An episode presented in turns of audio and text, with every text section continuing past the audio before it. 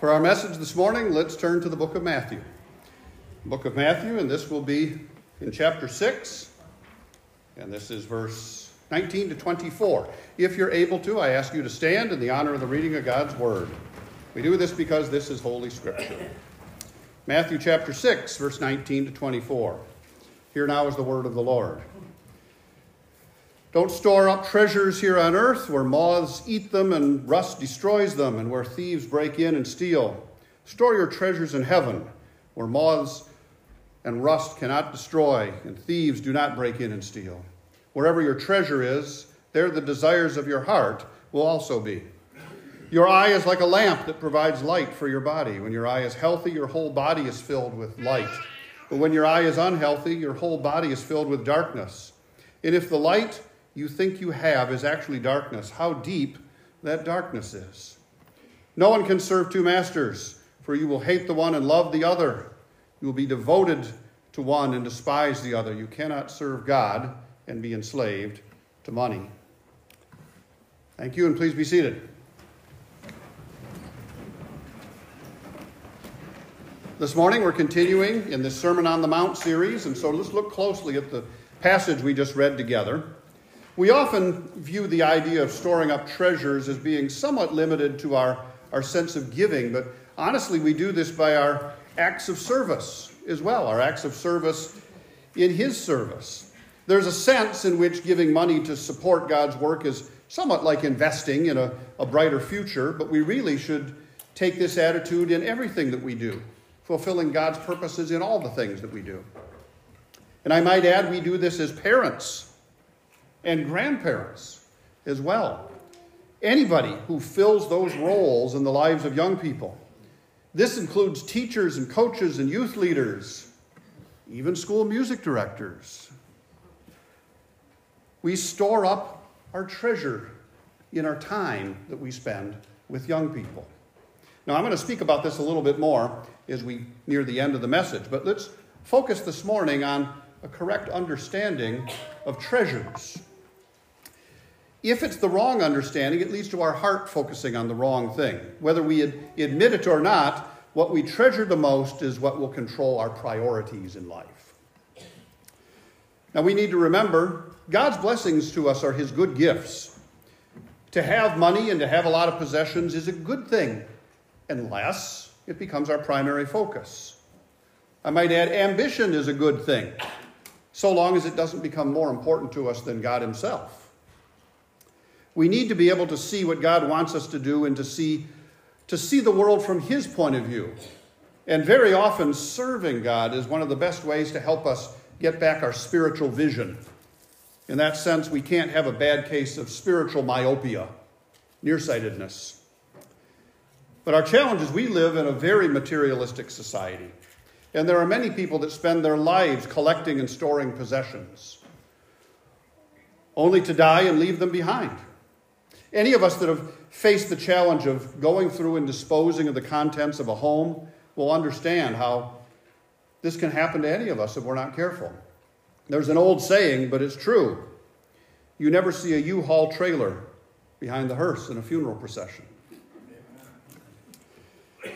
Jesus is reminding us let's not fall into that trap where we're so enamored with our possessions. 1 Timothy 6:10 reminds us the love of money, not money. The love of money is the root of all evil. Jesus is contrasting heavenly values with earthly values when he explains our first loyalty should be to the things that do not decay, can't be stolen or used up, the things that don't wear out. He's speaking of those things that are not subject to the wild swings of valuation on Wall Street or to the very fickle nature of public approval. So, with that in mind, Here's a saying. It's not in the Bible, but I think it's a biblical saying. And that's the following We should not be so focused on our possessions that they end up possessing us. Now, again, this doesn't mean money and possessions are bad. It also doesn't mean you necessarily give away everything you have. It just means that the things we have are God's good gifts. He has plans for us as far as how to use those things. And you might say, well, but Jim, I earned those things. And I think that's a true enough statement, but don't forget God not only gave you the ability, He gave you the ambition, He opened the doors of opportunity for you to earn those things. As you live your lives, do your jobs, seek good career opportunities, be ambitious, of course. Just remember, put God first. He is the one who's been with you every step of the way. So let's dig into the passage here a little bit. Verse 19 to 21 is focusing on the set of priorities. It points out that to be primarily concerned with what we have is the wrong perspective. For one thing, Jesus is saying it's really foolish. Those things don't last. When it comes to so many things, nothing lasts forever except the things of God Himself. But here in this Sermon on the Mount, Jesus focuses us on making choices in life that reflect God's priorities, not our preferences and comforts. So let's look at the structure of the passage. Verse 19 starts out with basically it's a, a statement of a prohibition. And I'm going to quote from the classic translation now as a contrast to earlier the paraphrase version I used. He starts out in verse 19 Lay not up for yourselves treasures on earth, where moth and rust doth corrupt, and where thieves break through and steal. And then in verse 20 is the antithesis of that, the contrast. But lay up for yourselves treasures in heaven, where neither moth nor rust doth corrupt, and thieves do not break in and steal. It's very consistent with the earlier portions of the Sermon on the Mount in using these antithesis statements. There's this contrast between don't do that, do this. And then he gives the basis for it at the beginning of verse 21 For where your treasure is, there will your heart be also. It's a vital reminder, and I would say that many of us would recognize this in ourselves. We're really inconsistent, but one of the few things that we're really consistent about is that we can be blinded by the things that we value the most. If those are all the things of this earth, particularly possessions and money, we end up making choices that probably aren't pleasing to God. Now, that being said, I'll admit something to you. I didn't always follow that, particularly as a, as a young teacher. I'll tell you a brief story from the fall of 1990. It was my eighth year as a teacher, and it was my second year in Midland. And it was the beginning of the school year. And as the high school band director, that first football game performance was always tough to really get ready for. And the game was on a Friday night, and we had a rehearsal on Thursday night to see to it that we had one extra time to get ready. Well, I received a phone call earlier that week that my mother's dad, my grandfather, and we were not particularly close with him, even though he only lived a few miles from us. But he was in uh, really going downhill fast, and he died the next day. So they were going to have a viewing on Thursday night and a funeral on Friday morning down in the Detroit suburbs. It's only about a two hour drive from Midland. But I remember telling my parents I didn't think I was going to make it. I had this rehearsal on Thursday night, and then the last class rehearsal was on Friday morning, and the game was that Friday night, and so I wasn't going to make it. And there's a visitor that I received at the high school um, first thing the next morning. It was my boss, the coordinator of K 12 music, a man named Larry Smith, who comes to me and he says, Do I understand correctly that you're not going to go to your grandfather's funeral? And, and then he said, I want you to listen to me. And he had been kind of my mentor during my time when I was in Gladwin. And he had been watching me, and he apparently had me in mind for that position at Dow High when it opened in a few years. And he pointed his finger at me and he said, You get your priorities straight. And he said, God first, your family next, and your job third. And I always remembered that. Larry was a Methodist, by the way. I don't know if that matters, but a couple of years later, Larry suddenly became ill and passed away very quickly. I ended up basically falling into that job, and I was in his job for the next 16 years. And during that time, what he said to me always stuck with me. It was one of those moments in which somebody who was older than me and wiser than me ran the risk of offending me and even hurting me to see to it that I recognized that I was on the wrong track. Sometimes we have to do that as people who are older, hopefully wiser, but if we see something, we shouldn't be shy about sharing that with somebody who is younger but who we think has great potential. And Larry always believed that I had potential. Our priorities need to be right. So, let's continue on. The next passage. It's an interesting one. It's going on to this matter of the eye and light. It starts out, and I'm going to read from the classic translation, verse 22 The light of the body is the eye. And then first there's an inference. For if thine eye be single, the old translation says, it means healthy, thy whole body will be full of light. And then it has the antithesis of that in verse 23 If thine eye shall be evil, meaning unhealthy, the whole body shall be full of darkness. And then it gives a rather ominous conclusion. If therefore the light that is in thee be darkness, how great is that darkness? It's a powerfully worded passage and very poetic and lyrical in the classic translations. Jesus is giving us a powerful warning about how our focus and our priorities define where we place our heart. Now, in verse 24, Jesus makes another assertion, gives two inferences, and then a conclusion. Verse 24 No man's able to serve two masters. First inference, for he will either hate the one and love the other. Inference B, or hold to the one and despise the other. And then the conclusion you cannot serve both God and mammon. In this case, mammon is the Aramaic term which refers to money and or possessions. The point here being, he may bless you with wealth in terms of possession or money or both. And if he does, well, that's his good blessing to you. But always pursue God first in your life. Always pursue God first in your life. Let's look just a little deeper before we wrap this up. Verse 19, the prohibition, lay not up for yourselves treasures upon the earth. That could be speaking about an action that's currently underway. Jesus could be saying, stop that. Or it could be aimed at preventing a future action. In the future, don't do this. Either way, he's saying, don't make this mistake. And in verse 19, he uses two examples Clothing and precious metals, they were indicators of wealth back in the first century. Even people who had very little would hand down their clothing as an inheritance. People who were fairly wealthy kept their clothes locked up for fear that moths would ruin them. These are all parts of the imagery that Jesus is using.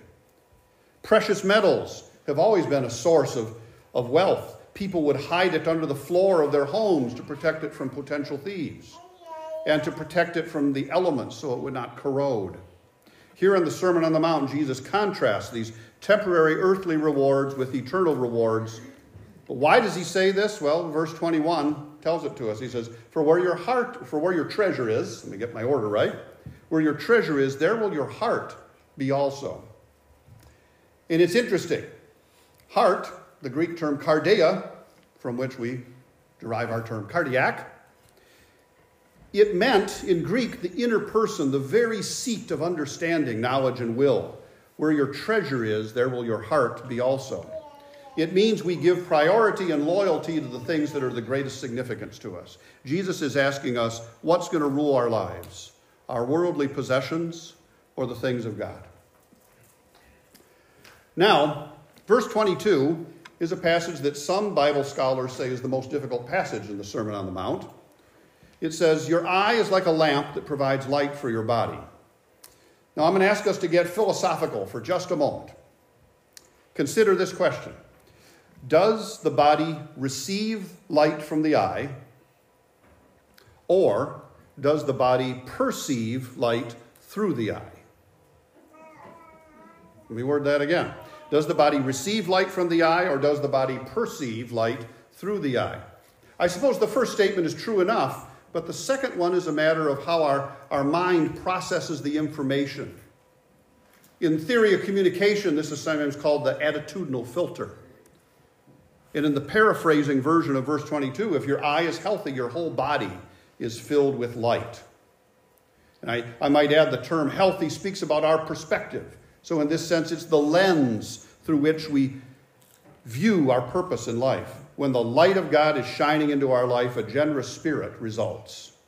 And that individual will illuminate the lives of those around them.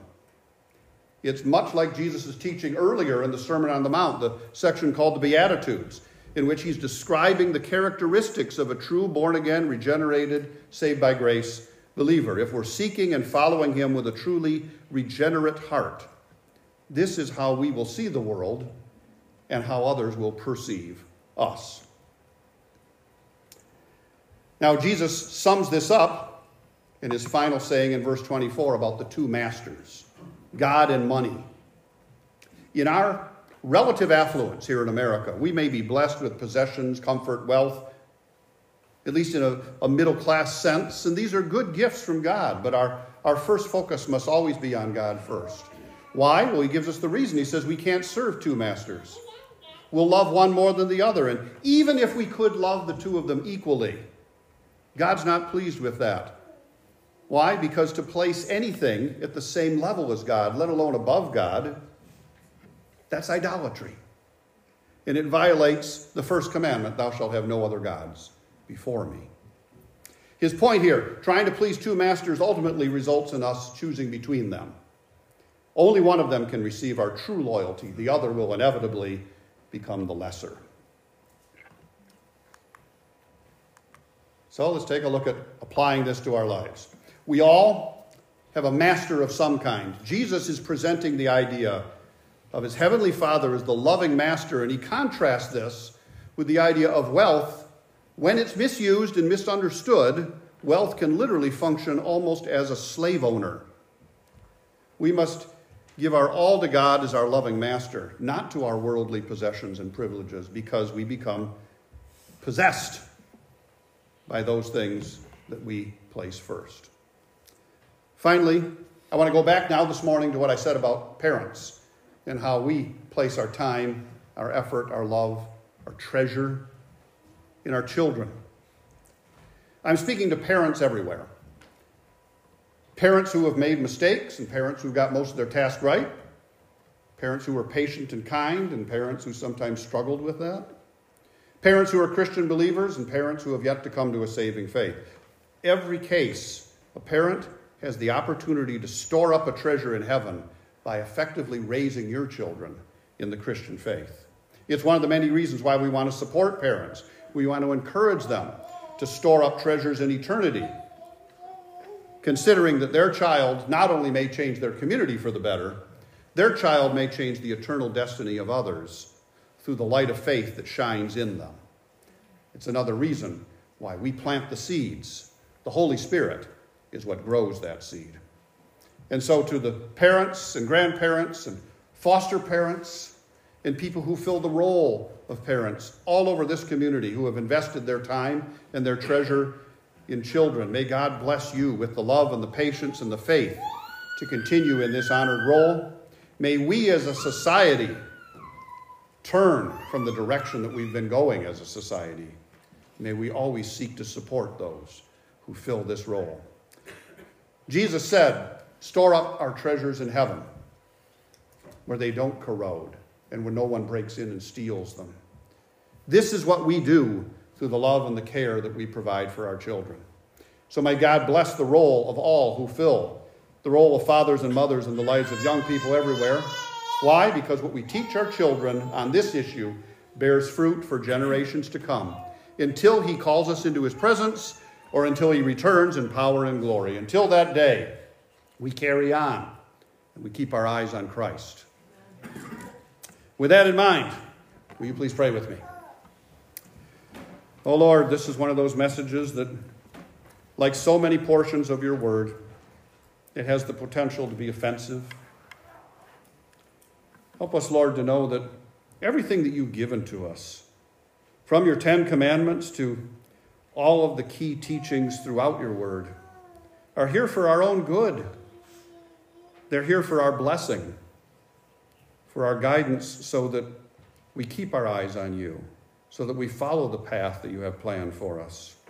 So we don't keep repeating the mistake that Adam and Eve made years ago when they thought they knew better. Help us, Lord, to, love your word more than anything else. And help us to love what your calling is for us more than anything of this world. At the same time, help us to recognize that the good gifts you've given to us are good gifts. They are blessings. And they are here to be used in your service, to your glory, and to your honor. With that sense, Lord, restore our vision, remove our spiritual nearsightedness. Lord, be thou our vision. We ask this in your holy name. Amen.